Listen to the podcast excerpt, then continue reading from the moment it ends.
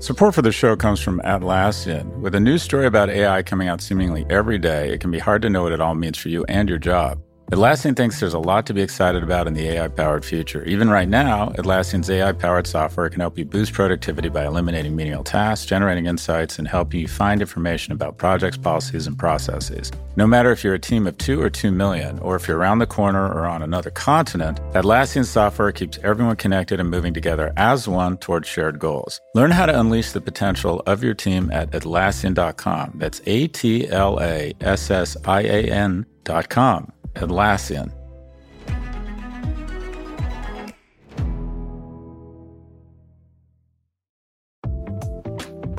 Support for the show comes from Mercury. There's an art to making the complex feel simple. Everything should be in sync, so even the smallest part serves a bigger purpose. Simplicity can transform your business operations. That's why Mercury powers your financial workflows from the bank account so ambitious companies have the precision, control, and focus they need to perform at their best. Apply in minutes at mercury.com.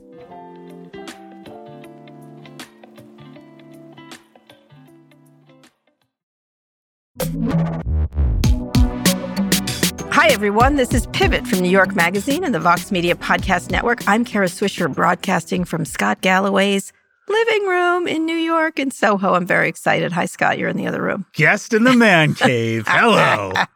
people, Hello. People do you love not realize that we really do spend time together now. It's really kind of fascinating. So we're going to go out for drinks later tonight. Just, you know, a late night. You and me at, at Balthazar. How's that? What do you say? We're so old. I made reservations for us at like 6 No. at Balthazar, this touristy place at like 6 p.m. 6 p.m. I'm free at 10. And then we'll come home and we'll watch we'll watch Murder She Wrote, have some prune juice, that sounds good. That's maybe maybe do an ear candling Yeah. if we really get crazy. Oh, that's disgusting. You probably do ear candling. In any case, I'm here at Scott's apartment because I have some meetings.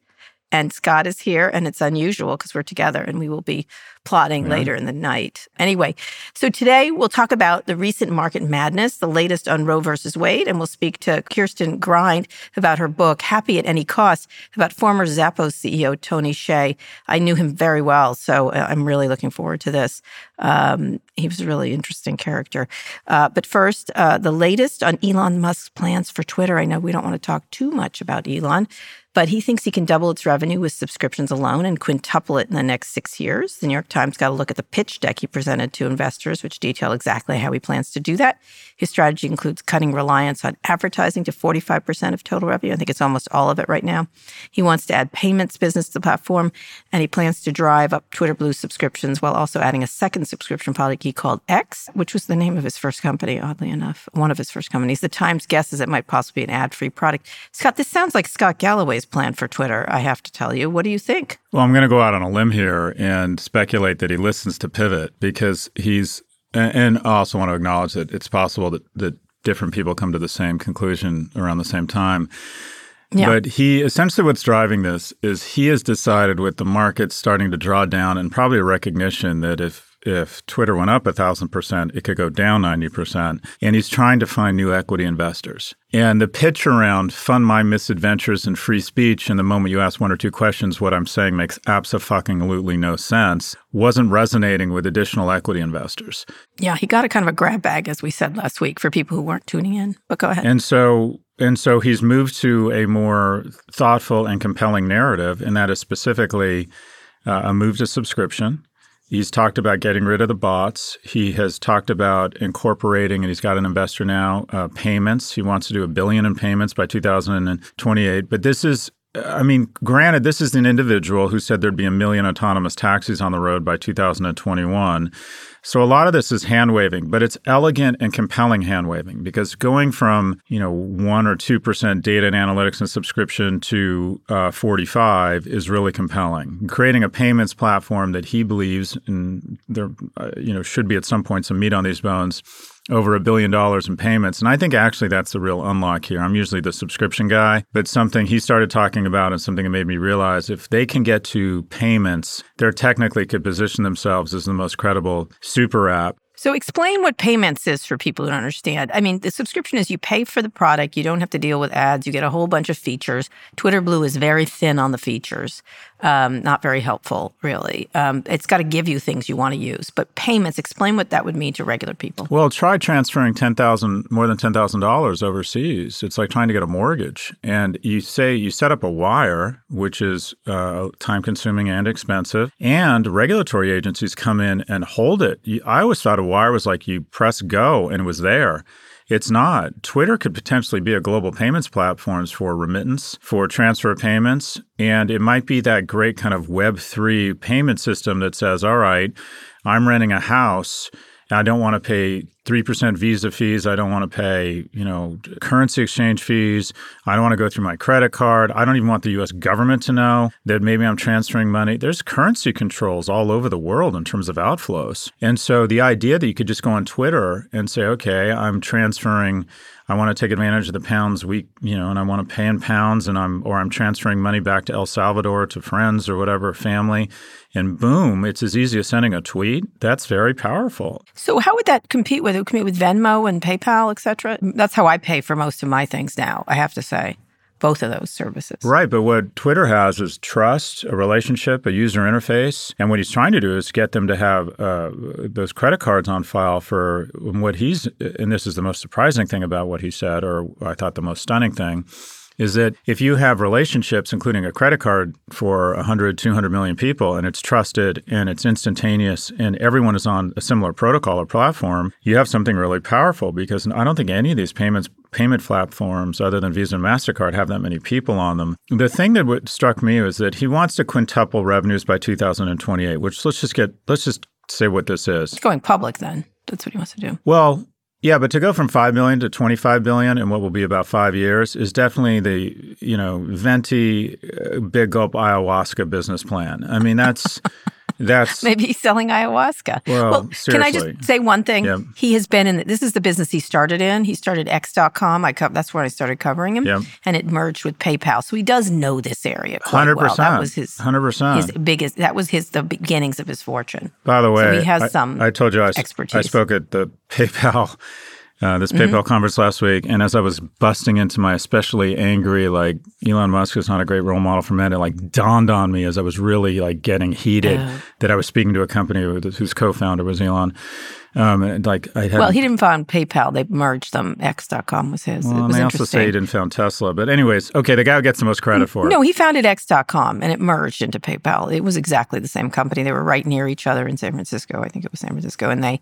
warred, and then they merged, and then they were the PayPal mafia. Is, this, is that but, fascinating behind the scenes color coming out in your new book? Yes. Is that coming out? No, no, I don't care. I didn't. I didn't much like them any back then. Uh, that whole gang. They love to call themselves the paper. They always have to do their mafia thing. They're like so undangerous. These. Do you people. see that picture where they hired like uh, you know what's her name Annie Leibovitz to come in and they yeah. like they look like the worst motorcycle gang in the world. They're literally like the the Marin County Dennis Motorcycle Club. I mean, they just look so fucking lame. I was thinking, man, three lesbians could take God. them apart in very. I mean, it's like order. talk about talk about Thanks. I don't want to have a boner. Anyways, um, anyhow, anyhow, he's just. I'm just saying he's he has experience here and a very good. He's back to Twitter. Around these back to tw- yes, back, back, to the plan. To the thing is, he wants to quintuple revenues, which is, let's be honest, aggressive. Hard. But he doesn't, and he wants to go to subscription. But what I, I, found interesting, he wants to go from a quarter of a billion users to a billion, and I don't know, yeah. I don't know how many of those are no. actually not people. So he's not talking. He's talking about differing, uh, changing the complexion of the monetization and going to half subscription, which is the right move. But he's not talking about an increase that great, uh, only a 20% increase from 25 bucks to 30 bucks per user. What he's talking about, though, and it'll be more interesting to understand why, is is how he's going to do this. Is he's talking about going from a quarter of a billion to a billion users. Yeah, and that was a little changing your business model. Usually, when you go to subscription, you create a more valuable company with fewer with fewer users. So there's some inherent contradictions here that he's going to have to answer. But he's moved away from this unfundable, irrational, uh, quite frankly, just uh, We're challenge. Just well, it should be less moderation. It's like, well, okay, yeah. help me understand how that's going to help the that, business. Though he was on he was on Twitter, sort of slapping, saying that Twitter was leftist, and then he said he was if he died mysteriously, something he was doing that kind of weird tweet. His mother didn't even like it. He didn't think it was funny. He, he's still doing his thing on Twitter, which is his thing whatever. He's not going to die mysterious. But he's he's gotten serious about raising money because he absolutely wants to uh, diversify. He needs some cash from other people. Hundred. He needs some pe- believers. He needs some believers. He'll get That's them. right. I think he'll get them. So Meta's latest plan to get more people into the metaverse is a new brick and mortar store. Hmm. Uh, we'll sell the Oculus uh, Quest 2 headset, accessories, portal, video, chat devices, which you can't give away. Uh, It's Mm-hmm. located on the company's campus. So it's not even in a mall. It didn't even do the Microsoft route, which was always so sad to me. Apparently, one quarter of teenagers say they own a VR headset, which is pretty high, but only 5% of them use them regularly. That's the issue. They, as you said with your teen, started to use it, then doesn't. Uh, losing money on this hardware division, Reality Labs. I mean, a store. Shall we go? Let's go. Let's go to that store. What do you say? I actually think this is a good idea. Um, Okay. And that is. Why? I don't. Um, don't. Do you want to go first? Why do you not think it's a good idea? No, no, just go ahead. Tell me Well- why. I just I don't think it's a good idea. I've seen a million of them from from Dell to. There was, there, there's been a lot of there's so many. There was, so, there was another one I forgot the other day. Walt Mossberg reminded me of it. It was in Palo. They're always in Palo Alto on this one corner, Mm-hmm. and they're not the Apple Store. But go ahead. Well, so for for the last for twelve of the last fifteen years, actually probably thirteen or fourteen, I've been telling companies you need to take money out of retailers and luxury brands. You need to take money out of your retail budget, your brick and mortar budget, and put it into customer acquisition online. And every year, the rents that these companies charge online, whether it's Google or Facebook or Amazon, have gone up. And what you've seen in the last uh, two years since uh, since COVID nineteen is you've seen the rents that retail can charge have dramatically uh, drawn down. And that is for the first time, you can get percentage of revenue deals in tier A malls, which you never would have been able to get just three years ago.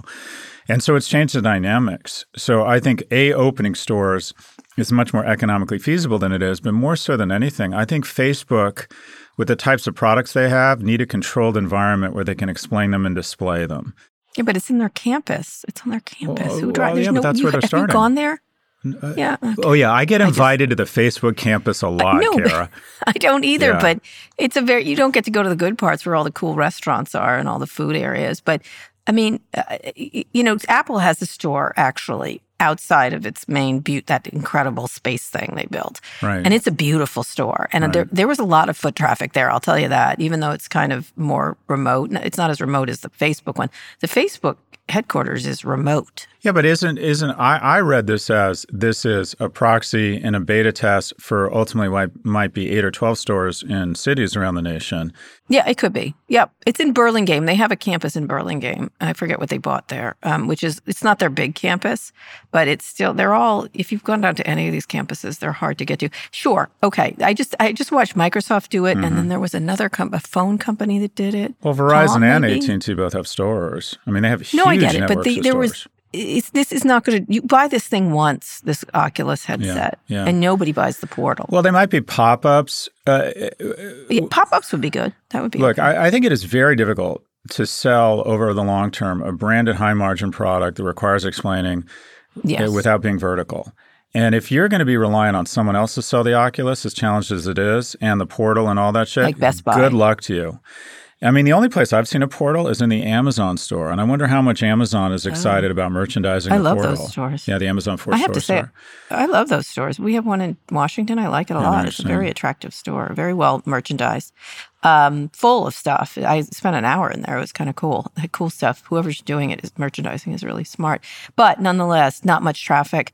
Um, you know where they should sell the Oculus Quest 2? In the Apple store. It might do well there. You think? I don't think that's going to happen. Yeah.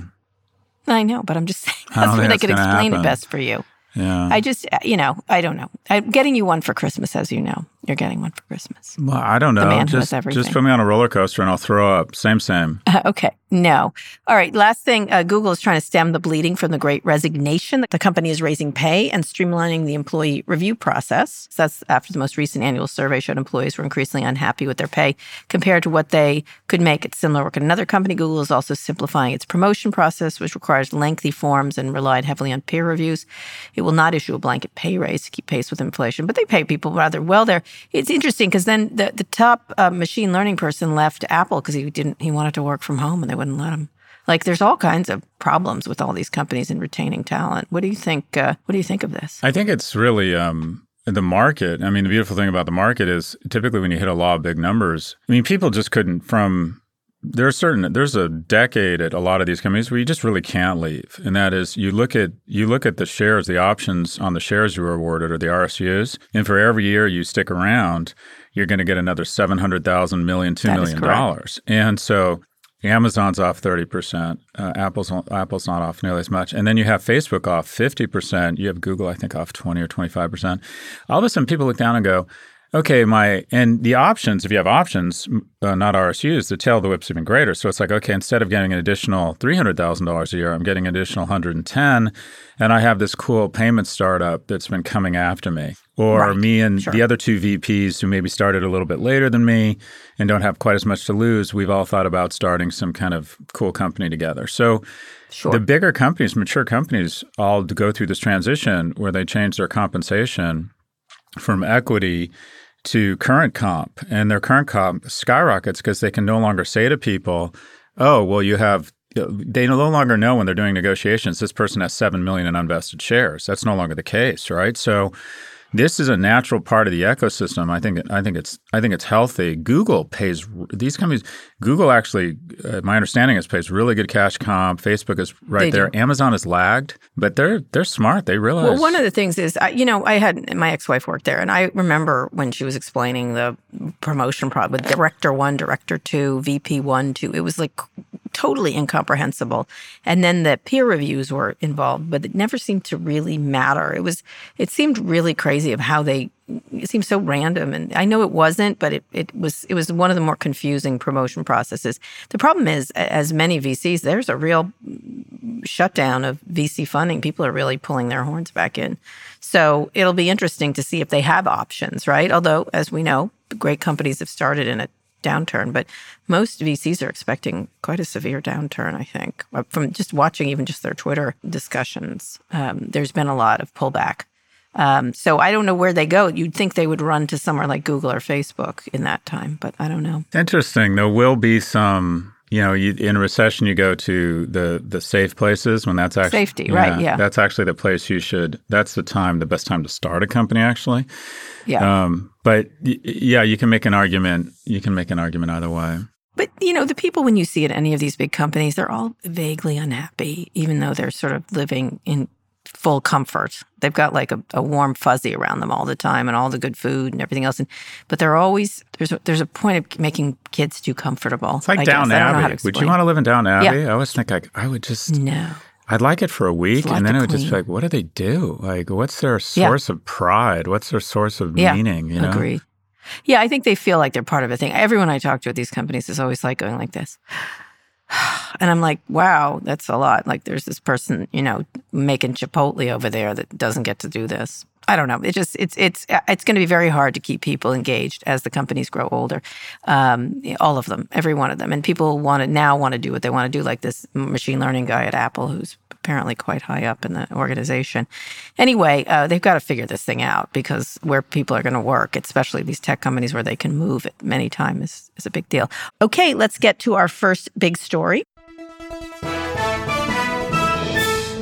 After an insane last week on Wall Street, literally, what is going on with the markets? Quick recap The Fed raised rates on Wednesday and the market took off. The Dow had its best day since 2020. But then on Thursday, it erased all those gains and more amid concerns that the Fed might raise rates again soon. The tech stocks took a particularly big hit. The NASDAQ hit its lowest point since November 2020. Netflix hit a four year low. Snap, Meta, Apple, and Alphabet were all down. As you pointed out in your newsletter this week, Scott, roughly half the stocks in the NASDAQ are down 50% from their 52 week highs, a quarter are down 75%, and more than 5% are down 90%. So, Scott, this is again. We talked about this a little last week. Is it is it less exuberance? Are people worried? There feels like there's something in the air, you know, in terms of people, uh, you know, coming out of the pandemic, but not quite out of the pandemic. So, do you think it's going to get as bad as 2001 and 2008? Uh, that's a tough one, but uh, you could argue for the growth sector, it kind of already is as bad. Um, there's you know, you're talking about great companies. Moderna is a great company. Roku is a great company. These are Pinterest is a great company, and they're off 70, 80 percent. These payment platforms that felt like they were going to take over the world are down 60 and 70 percent. So in that sector, it's already it's already kind of happened. But it just comes down to what I think is a fairly basic thing. We overdid the stimulus. The only way to get your arms around inflation is to raise interest rates. We've never been able to raise interest rates like this without going into recession. Let's talk about cryptocurrencies are down. Bitcoin and Ethereum peaked in November, now down roughly 50% to like $32,000 for Bitcoin, I know. Um, and also VC funding is down, as I said. VCs are down on startups because valuations are down. IPOs and exits are slowing. Venture money into startups totaled 47 billion in April 2022, which is the lowest invest in the past 12 months.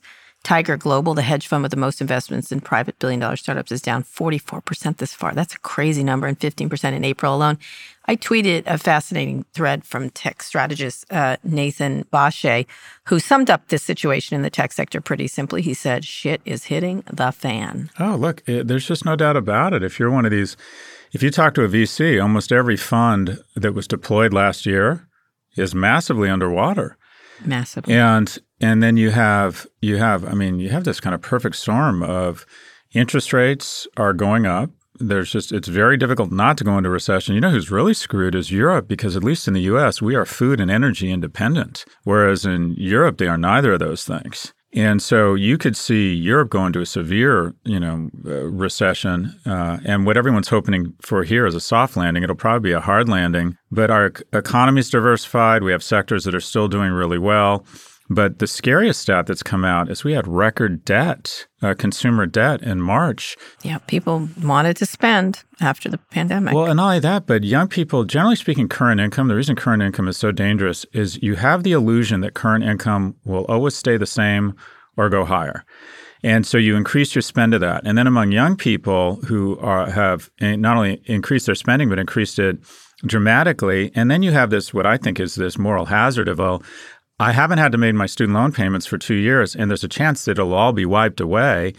And you layer in this buy now, pay later, which is nothing but consumer debt with no guardrails masking as innovation. You had noted that to me. This buy now, pay later. There's been a lot of articles lately on this. Oh, Kara, it's a fucking train mm-hmm. wreck.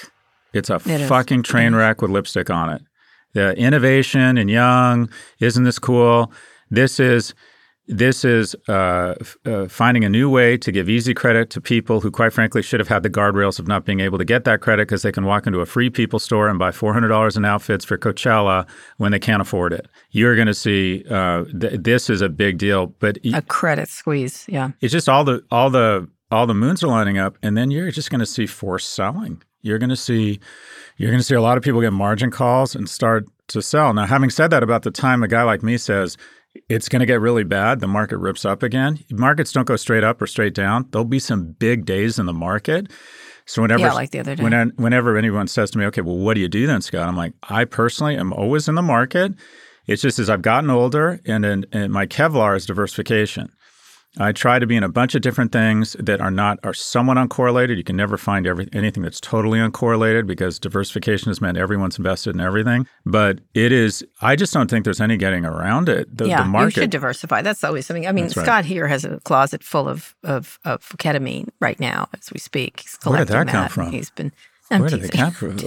a closet full of ketamine? my, my, bro- my, brother has a closet full of things for the apocalypse. Does he? He has a go bag? He has a uh, not a bag, like a go closet, bag? like a closet. Yeah. I don't know. I don't. Two-headed glass dildo, some ketamine, a Pam no. Grier video. Oh my god! Oh I'm my god! Go. Why do you go there? And my testosterone. That's it. Oh but anyway, tech companies are laying off employees. This is a big deal. Not Robinhood cut nine. We talked about them last week. Nine percent of its workforce. Meta is slowing or freezing hiring for mid-level and senior roles. And Uber, Dara Khosrowshahi, who you talked about last week, announced plans to cut costs and treat hiring as a quote privilege, which means no hiring. That's what that means. Um, so what what what what do you do with your company? Do, do companies buy go on buying sprees because there's too much antitrust settlement also at the same time? Um, what do you what what do you think is going to happen here? What what is the what, how long does this last?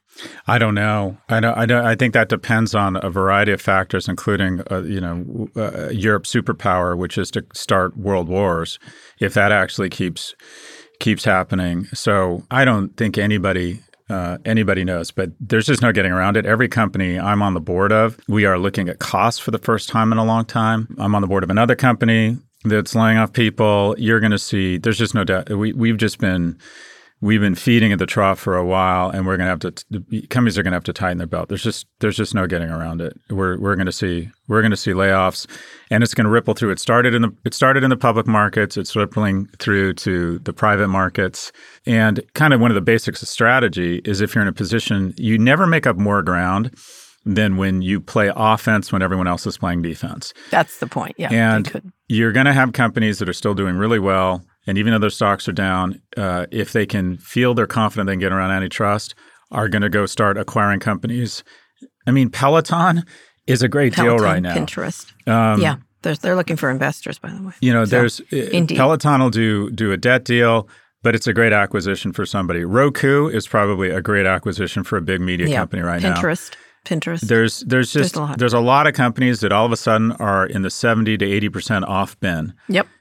Quality goods quality goods, that beautiful pair of shoes that you kept for your whole life. There you go. a quality discount bin. All right, Scott, let's go on a quick break. And when we come back, the abortion fight isn't calming down anytime soon. And we'll speak with a friend of Pivot, Kirsten Grind, enterprise reporter at the Wall Street Journal.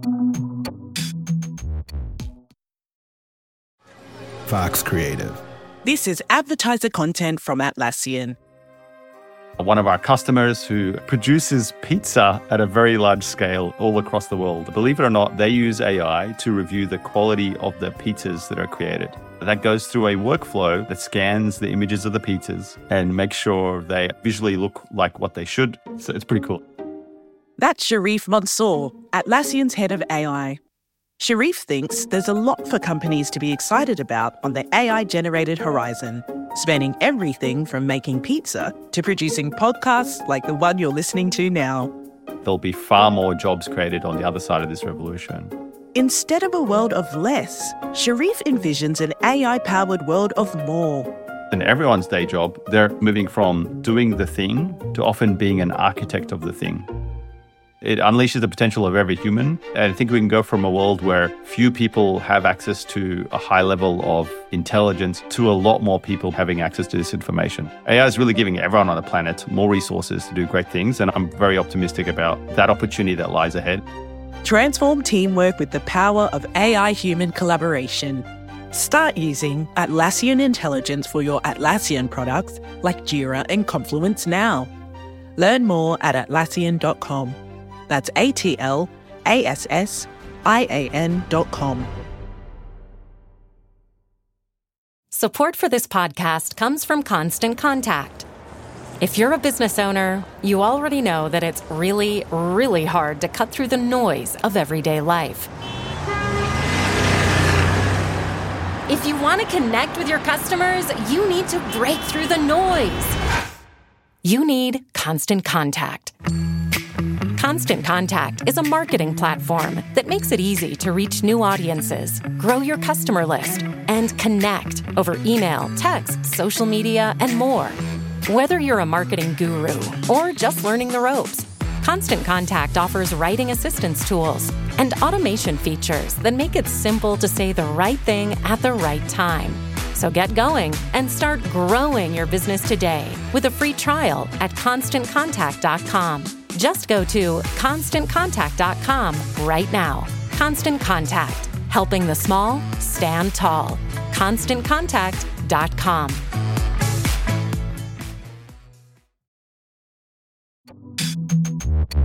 Scott, we're back with the latest in the fight over abortion rights, which gets more explosive with each passing day. I can't even believe some of these headlines. The Washington Post is reporting a new leak that further confirms the Supreme Court's intention to overturn Roe versus Wade. The latest report confirms that, quote, the five member majority to strike Roe remains intact, according to three conservatives close to the court. Senate Democrats are planning to vote Wednesday on a bill that would make abortion legal nationally, which is not, doesn't have the 60 votes to overcome the filibuster in the 50 50 Senate. Senator Chuck Schumer is still promising to bring the bill to the floor with a strategy of making every senator go on the record about their position. I mean, it's okay, sure. Um, so, and there's all kinds of things about making abortion murder in some states. Um, not allowing, you know, my my brother, Dr. Jeffrey Swisher, went nuts around ectopic pregnancies.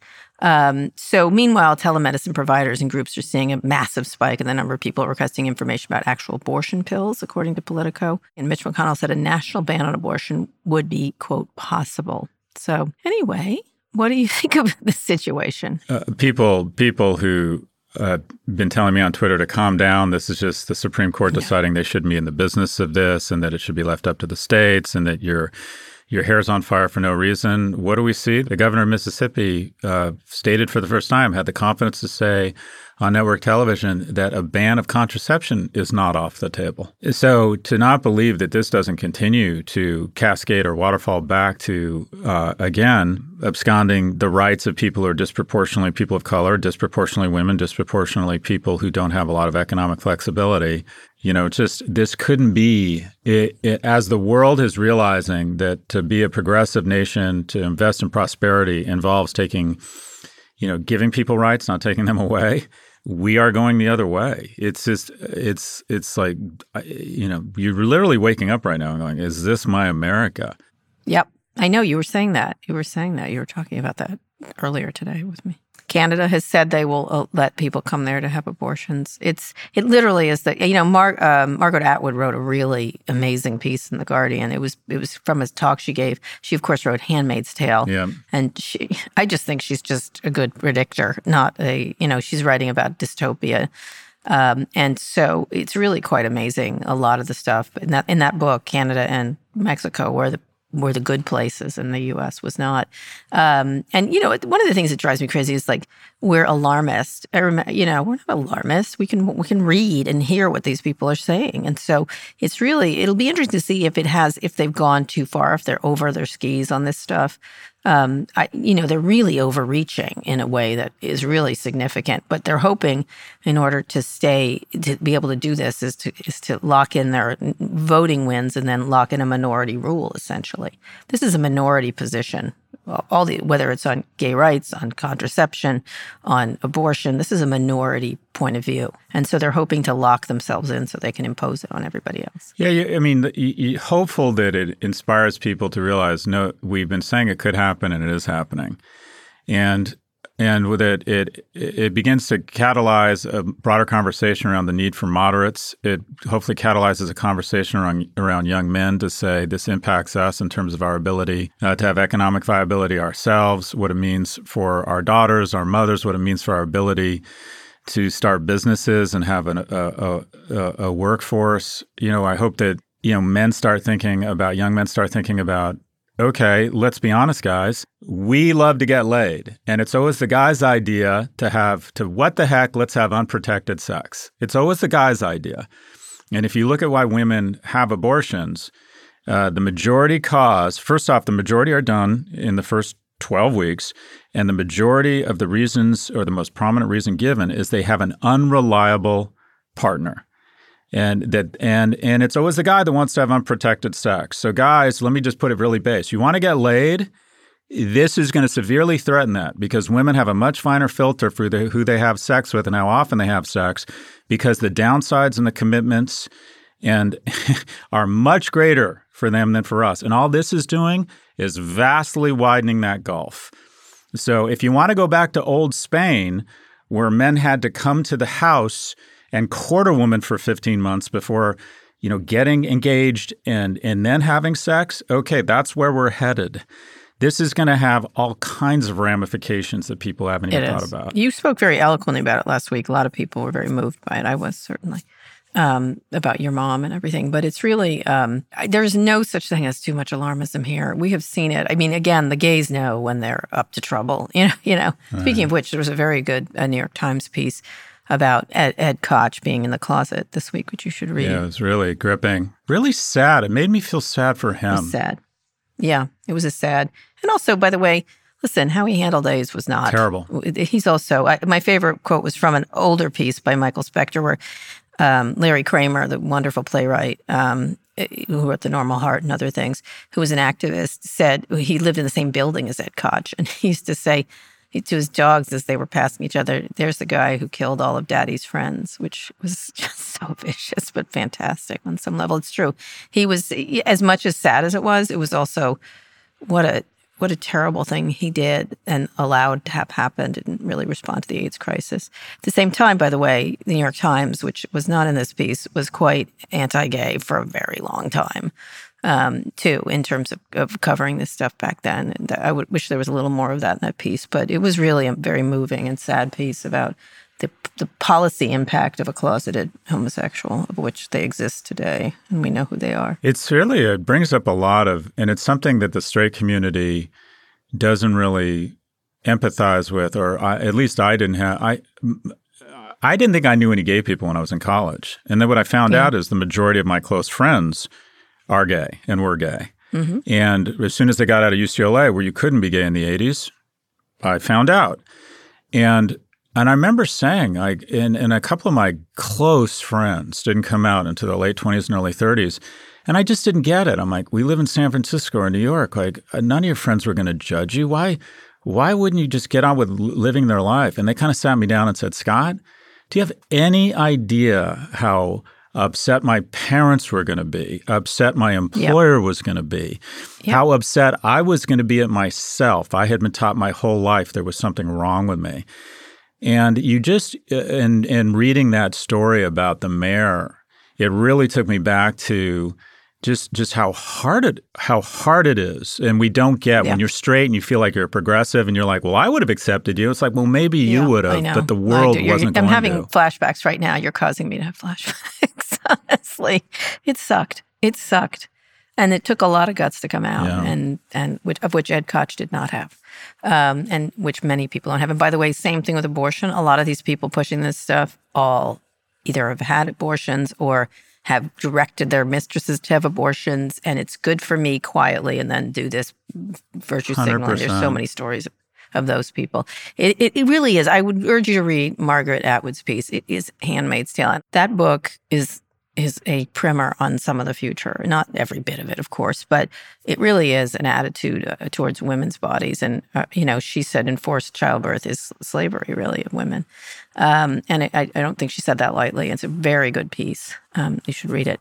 Uh, for more on the Supreme Court leak and its implications, you can check out some of our other shows across the Vox Media podcast network covering the story, including Stay Tuned with Preet, The Weeds, and Today Explained, wherever you listen to Pivot.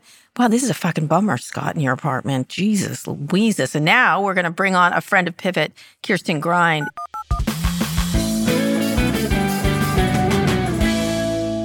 Kirsten is an enterprise reporter at the Wall Street Journal and co author of Happy at Any Cost about former Zappos CEO Tony Hsieh, who died tragically several years ago. Welcome, Kirsten. So I, I, I, I knew Tony very well and spent a lot of time with him. And this book and all the stories about his death, his untimely death, um, although for people who watched him for a while, it was also not a surprise in some ways. Um, can you tell us what Tony's story tells us about Silicon Valley? He was a lovely person um, and also troubled at the same time and, and almost very poignant and sad. I, I, recall even when he was living, even though he was devoted to happy workplaces. Can you talk a little bit about him in general? Definitely. Thanks, you guys, for having me, by the way. Um, so, Tony, what a heartbreaking story. Um, he was truly this legitimate entrepreneur. I feel like we cover a lot of entrepreneurs here who aren't so earnest and good as Tony was. Um, he tried very hard to revolutionize the workplace, right? But all along, he had these sort of hidden mental health issues that kind of popped up along the way, but were very easy to sort of ignore, gloss over if you were a friend of his or a coworker. Um, it's really easy to just see someone drinking regularly and copiously, but functionally and just kind of ignore that. And that's that's what was going on with Tony and you know, it's kind of the reverse story in a way of like, if you think of like Adam Neumann at WeWork or something, right? So these are people that truly did something wrong at their startup, but it's the same trend we're seeing across Silicon Valley all the time, which is this notion of turning these people into gods, right? And that that's exactly what happened to Tony too. He became this sort of like business figure, happiness messiah, and became sort of not even a real person. So, so people who don't know it, in his company, he had this. I did a whole. I did a funny video if you go back years ago, walking through this place, and it was relentlessly happy, and it had all kinds of things that he like people putting on whatever they wanted on their desks. They did all kinds of weeding people out who weren't happy. Um, it was it was an odd and interesting way to run a company. Um, it was in Vegas at the time uh, where he was, and then he he did other things things in Vegas also. Um, and he did Holacracy. He was always trying to perfect the workplace because he, he his workplace was his family in in a way that was unusual, I think. Although many entrepreneurs are like that. So, can you talk a little bit about this? Um, because they did, they he he did. He was he, he, had a bus that he went around on with his book about happiness. Um, he'd always try to hug me, which was irritating. every level. I'd be, I'll be like, I'll break your arms if you hug me one more time. But what, talk a bit about this idea of creating families and happy workplaces, um, and then not being happy. And he did he did drink quite a bit, as I recall. Yeah, it's funny because now that doesn't seem that unusual, right? But sort of back then, when Tony was pioneering it, back in say like 2008 to 2010, this notion of like your employees being happy was really odd. And it was, I, I like the word relentless because it did seem relentless to some people. I mean, stuff everywhere, um, paintball fights interrupting your work, parties all the time. But for some reason, it really worked for Zappos for quite a lot of years. And they sort of, um, I, have never talked to company employees who loved a company as much as they loved Zappos pre, say, 2018.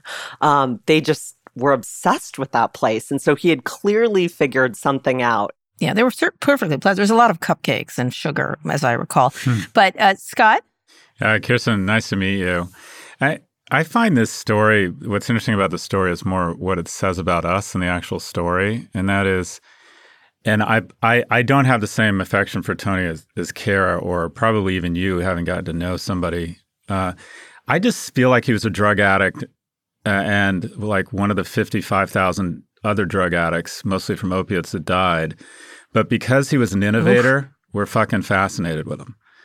And and I just find it it's more of a kind of a weird reflection on us that Dopesick gets an amazing series to represent the 55,000 unmarked graves of basically middle America and lower income America.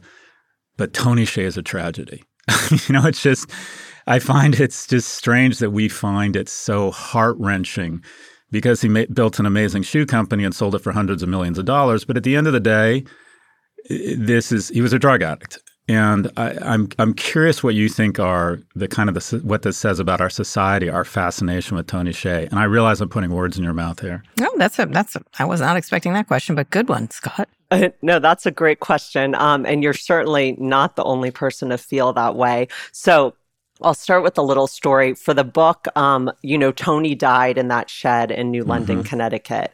He was found in a house shed, a pool shed, basically, at a residential house in New London of one of his friends. Um, and in the shed, uh, there was a fire. There were whippits in there, nitrous oxide. There was flammables like candles. He was pulled out of the shed and then died nine days later from smoke inhalation. And just by the way, the death has been ruled an accident. Um, they couldn't really tell if it was self harm or if it was just something in the shed, like a propane heater that caught fire. So, because of this, I had to spend some time in New London with the fire investigators. And New London's an interesting community. There's a very poor section. Tony was in a house in a very rich section.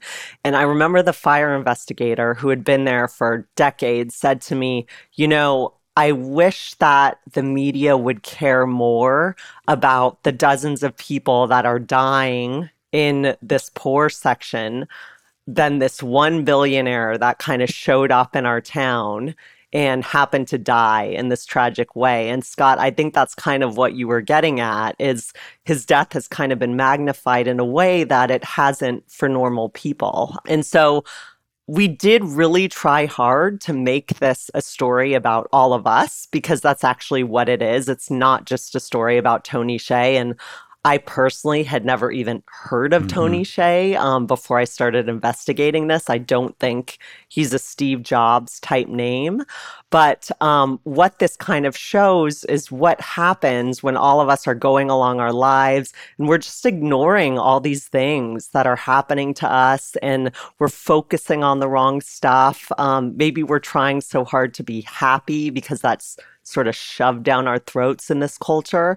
And it's sort of showing in a dramatic fashion um, what can happen if you do that. So that's a very long winded answer. Can Sorry. you? That's a great answer, Kirsten. Uh, can you talk about the mental illness too? Because he really, he was, what happened was it got glossed over by his series of enablers. And there were some enablers that were better than others. You know, other, he was troubled, the, the pandemic particularly isolated him with more and more people who were just being paid for by him. I remember going to Vegas and visiting him when he was doing the whole holacracy thing, and then he had that park in Vegas, which was really quite beautiful. The thing he made uh, there, but it was sort of there was all kinds of tragedy in that thing, in that there too, where he was trying to build out this perfect ecosystem of entrepreneurs.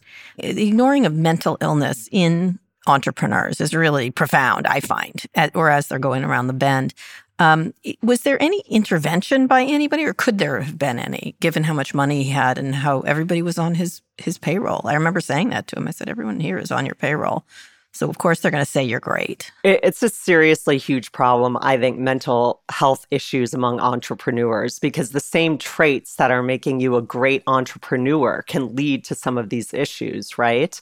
And so, with Tony, um, again, his issues were easy to ignore for a long time. What happened in 2019 was Amazon, which owned Zappos, started putting a lot more pressure on him. And, uh, you know, Jeff Wilke, who was a Bezos lieutenant, sort of said, these workplace experiments are nice. Where's the money? Right. And so at the same time, Tony's getting older. He doesn't really believe in traditional family. His friend group is getting younger. The party atmosphere at Zappos is kind of taking a dark turn. Um, he decides to move to Park City, Utah, gets stuck there during the pandemic. His drug use begins to spiral out of control. And that's when we start to see finally some intervention by his close friends and family. And they really tried, but at that point, he was surrounded by this group of enablers that were really blocking access to people reaching him in Park City, Utah. And then he moved, he then they got a hold of him in this place where he died, correct? Wasn't that by that time? They did. So he had really gone downhill in Park City. And I think he knew there was this kind of secret intervention attempt being headed up by his very good friend Jewel, the singer. Um, and he started traveling a lot, I, I suspect, to avoid this intervention. And so he had been in Puerto Rico, then he was in New London, and they were like literally days away from getting to him when he had that accident in the shed.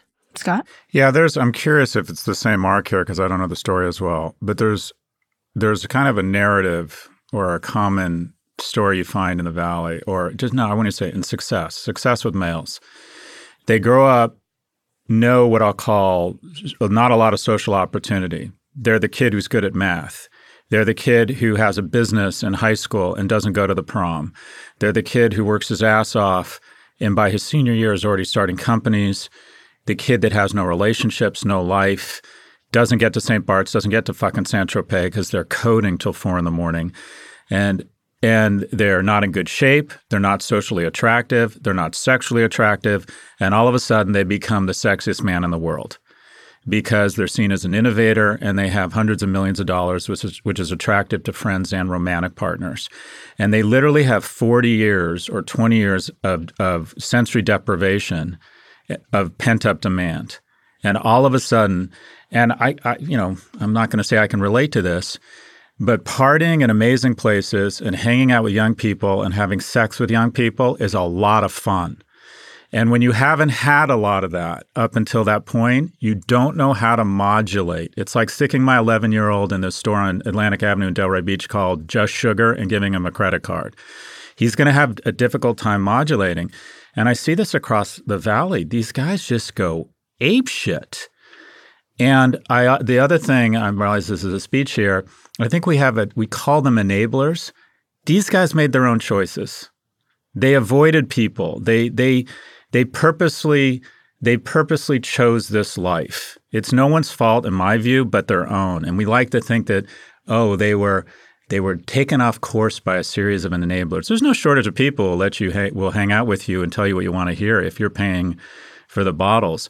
But isn't this a common story through the valley? That's true. Well, I'm going to push back on that, Scott. He was he was quite mentally ill too, so you can take advantage of someone. I mean, he once told me that, that we're. Li- I mean, seriously, Elon Musk has said this is, is I think, a joke, but that uh, that we were living in a simulation, so none of it mattered. He always kept telling me that. It was strange and. Hmm uh, you know, he was mentally, he had meant very severe mental problems. So I don't know. I, the enablers, you could see it rather easily. So I do, I do blame some of those people. But isn't Go this ahead. a common story? But let's let Kirsten talk. It, it, definitely is. No, it's for sure a common story. And one thing that just, one thing for Tony specifically, going back to these mental health issues, is this took a while to uncover, which you wouldn't think it would be that hard to uncover. But he had this severe social anxiety. Imagine this person who's partying, who's, you know, eh, you know, in this candy store, drinking, seeing people poker. all the time, living in an Airstream. Yeah. yeah, poker, living in an Airstream trailer park with this debilitating social anxiety. So he's, you know, as well as uh, realizing all these things for the first time, he's also sort of having to deal with coping mm-hmm. with that, right? Um, and another thing, not to not to also give a speech, but one thing that drives me crazy about this area is biohacking and how we all sort of celebrate these entrepreneurs for all their ice baths and all the stuff that we're doing. And that really harmed Tony at the end because he thought he could solve his own health problems. Yeah. And through so much of the reporting, I just was sort of like, oh, can't he just like take some Zoloft or see a mm-hmm. therapist? Mm-hmm. Like, why does he have to take like five ice baths a day or regulate his breathing? Hmm. I mean, some of that is fine to an extent. Yeah, most of us don't celebrate it. We think it's ridiculous. And yeah. well, Steve Jobs tried to cure himself, right? He did. He killed himself in that regard. Yeah. yeah.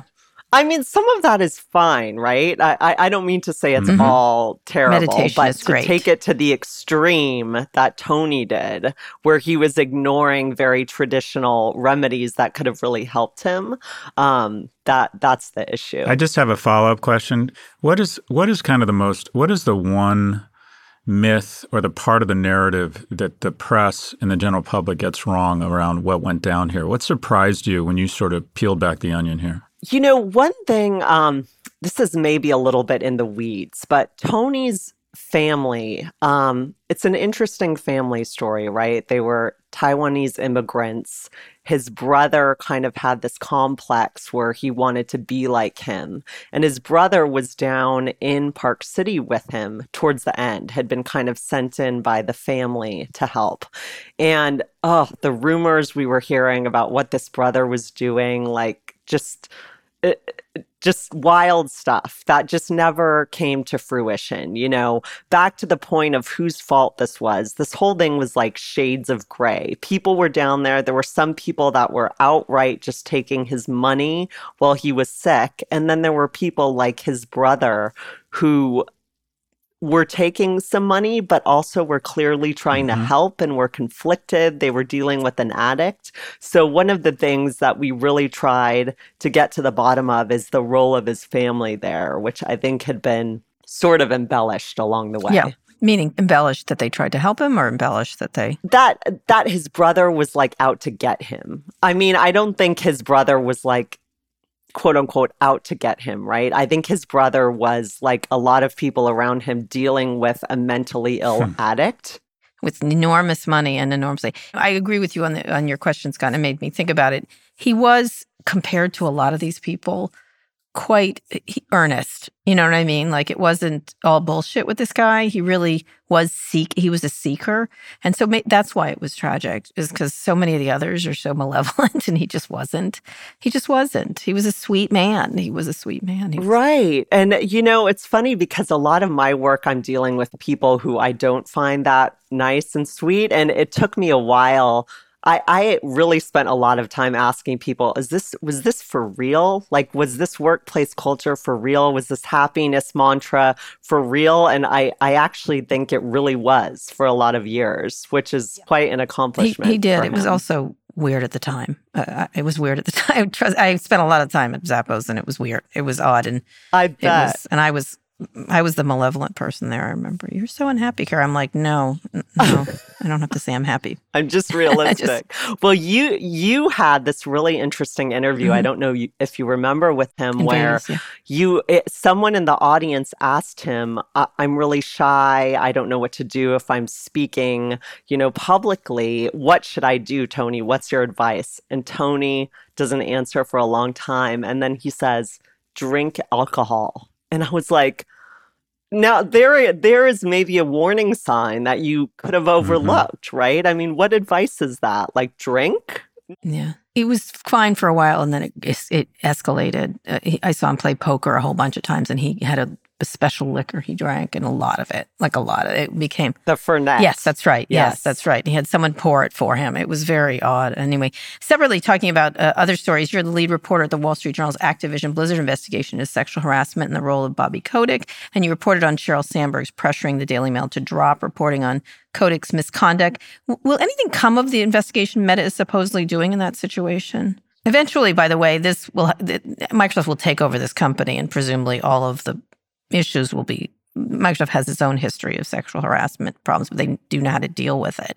Um, so, can you? Where is it right now? Where, especially around Meta? In terms of Meta, um, that's a good question. I mean, we we sort of have our eye on what's going on there. Um, they were kind of narrowly looking at how Sheryl handled this whole situation with the Daily Mail. And this is the issue of her using Facebook resources to do so. She has her own PR people, from what I recall.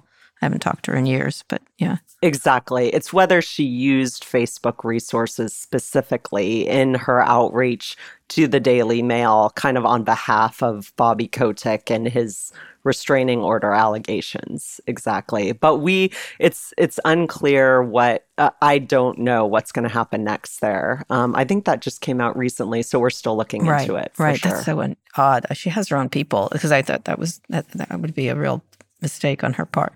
Go ahead, Is it Scott. that this is anything? I, I'm cynical. My assumption is that friends and p- friends are always trying to help powerful people, other powerful friends, and that this isn't that unusual. It just comes across especially as cynic, especially cynical for someone who's tried to position themselves as a champion for for women. But it, it, it did anything really unusual happen here? That's that's right. That's exactly right. We all kind of just viewed it as an interesting mm-hmm. view, albeit a detailed one, into people potentially abusing their positions of power, right? And I completely agree with you. I don't have like the evidence, but I'm quite sure this happens all the time. Everyone's gotten a call from Sheryl. Let's just say. Right. I've gotten, hey, girl. Uh, no, no, no. Congratulations! I'm going to give you the other side of this story here. I mean, I, you can just see how What, what happens to the acquisition, though? What it, what it's it's going. But I've talked to Microsoft people recently about this, and they feel like they're just sort of moving through it, just like trying to get everything done. It's interesting. It's sort of like I get asked that almost every Mm-hmm. day by an editor what's happening with the acquisition. but it's just, you know, the problems continue to strangely keep piling up on the Activision side. So they have this SEC investigation that is very much still underway Explain about that. This is David Geffen and Barry Diller, correct? um, no, that's actually a separate Okay, one. So this the this first one is actually about how CEO Bobby Kotick and the board handled these sexual harassment Mm-hmm. claims over the years. Then the Barry Diller one is separate. That's a DOJ investigation into potential insider trading. And we recently reported that Activision and Bobby Kotick has been pulled into that one as Mm-hmm. well. So they um, and that's of course separate from the Sheryl Sandberg thing. There's a whole separate issue going on with the state investigation into Activision. So, you know, these problems they're still ongoing, um, but Microsoft is buying them. So I I would be shocked if anything derailed that acquisition. To be Still honest, undergoing federal government um, uh, looking yeah, it. it's it's going undergoing the FTC review. It should close next year. Um, really, this is just to be honest, like it, it, doesn't look good reputationally for Bobby Kotick or those Activision board members, but will it derail the actual deal? I think it would have to be pretty big. Yeah, it's a good outcome for them. Uh, and for Microsoft, it's important for Microsoft, which is interesting in any case, everybody should read this book. Kirsten Grind is in, works at the Wall Street Journal. She's a co-author, and your co-author's name is who is that? Katherine Sayre, and she covers gambling in Las Vegas hmm. for us here at Great. the Journal. It's called Happy at Any Cost. And I know Scott, I get your point, Scott, but it's a really uh, this guy was unusual and and it was really tragic. Mm-hmm. Um, uh, so everybody should read it. It's a really interesting book. You you captured him rather well. I thought someone who knew spent a lot of time with him. Thank you. so Anyway, much. thank you so much, Kirsten. Nice to meet you, uh, Kirsten. Uh, thanks, thanks, for, for your good work. On. Thank you. Very nice to meet you guys. All right, Scott, that was a great question, Scott. I hadn't really thought of it that way because I knew him so well. Um, but one more quick break. We'll be back for predictions.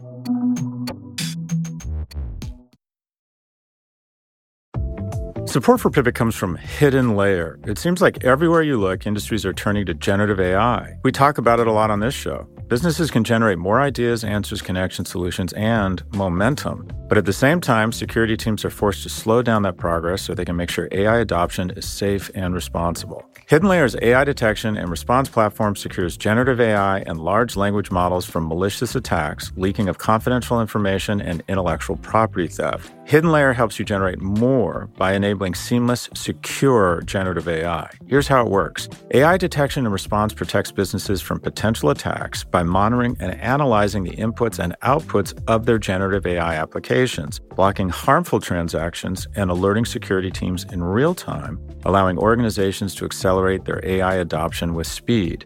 Customers in finance, technology, healthcare, and even the U.S. Department of Defense trust Hidden Layer to protect their AI today. Plus, Hidden Layer was named Most Innovative Startup at RSA, the most significant cybersecurity conference in the nation. With Hidden Layer, go from pause to possibilities. Generate more with Hidden Layer. Visit hiddenlayer.com slash pivot to learn more about Hidden Layer's AI detection and response solution.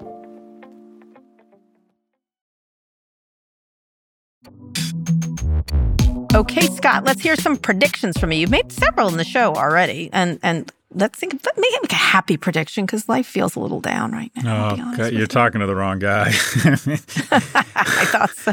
Um, you're talking to a guy who woke up on Sunday and thought, you know, is it a bad sign we're not going to have a great Mother's Day when I'm in a gas station thinking, do they have Mother's Day cards? You know, you're just in oh, for no. a rough day.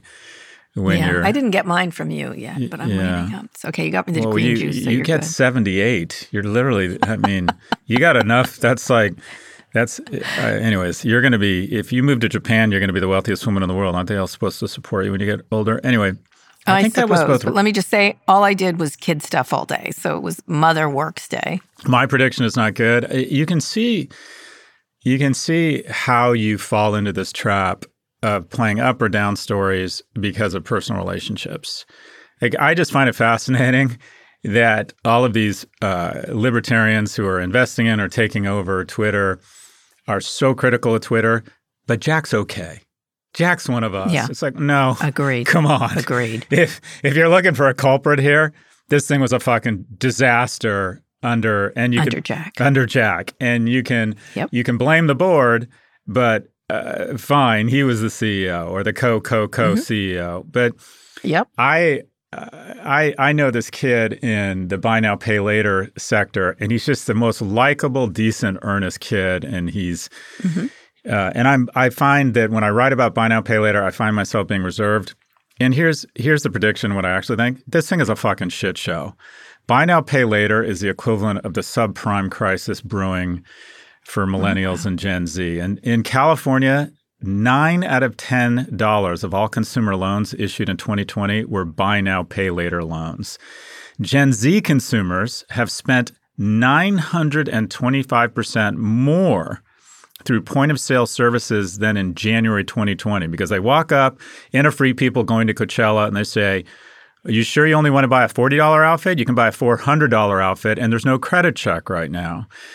And uh, like all of these things, there's mendacious societal impact. 28% of Black and Hispanic Americans signed up for at least one point of sale loan in January 2022, compared with 14% of white Americans. And a lot of people on both sides will say it's not fair of you to infantilize certain segments. But the reality is, young uh, young men and women of color are getting into more and more debt because of BNPL. And I, I, find this is going to be very scary. And then you have 43% of Gen Z users have missed at least one BNPL payment. And then we have consumer debt levels for March of 2022 climb by, by 53 billion, an annual increase of 14% seasonally adjusted, which I think is the largest increase on record.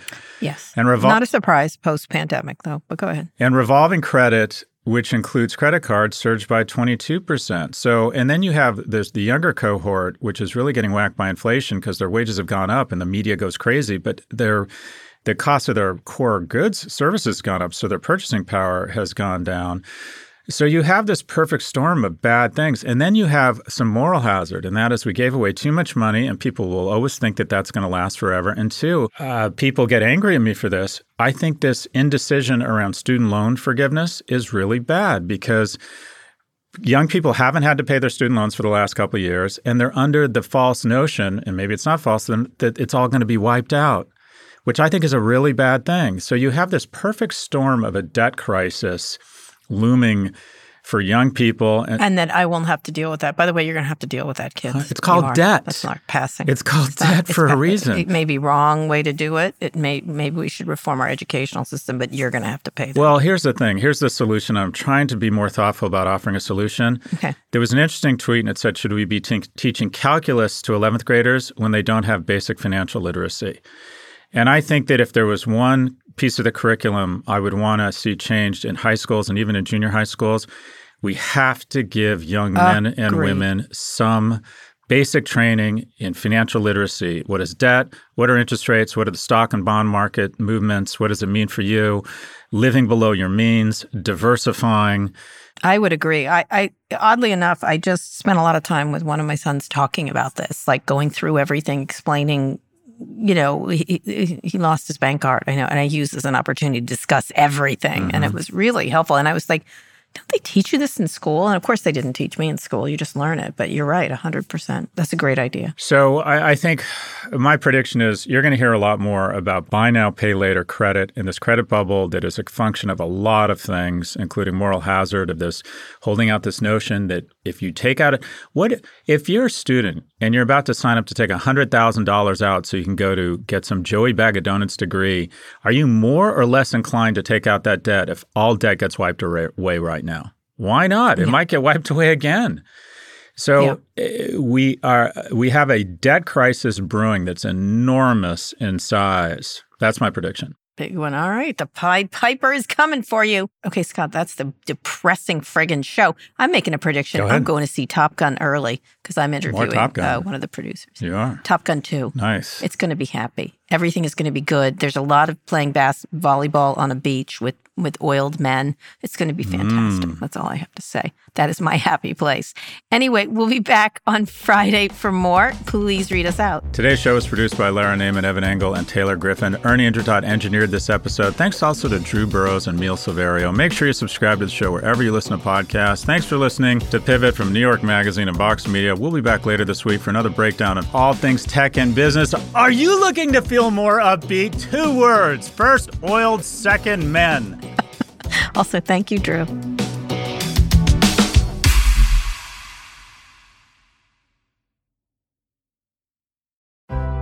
Support for the show comes from Atlassian. Whether you're exploring space, making pizza, or producing a podcast like this one here, chances are your team is marching into the AI generated horizon. Atlassian Intelligence is unleashing a new era of teamwork. You can use Atlassian's AI powered products for everything from brainstorming ideas to finding information to summarizing huge documents, all by using normal, everyday language. Atlassian AI powered software like Jira and Confluence help teams accomplish what would otherwise be impossible alone. Because individually we're great, but together we're so much better. Learn how you can transform teamwork with the power of AI at Atlassian.com. That's A T L A S S I A N.com. Atlassian.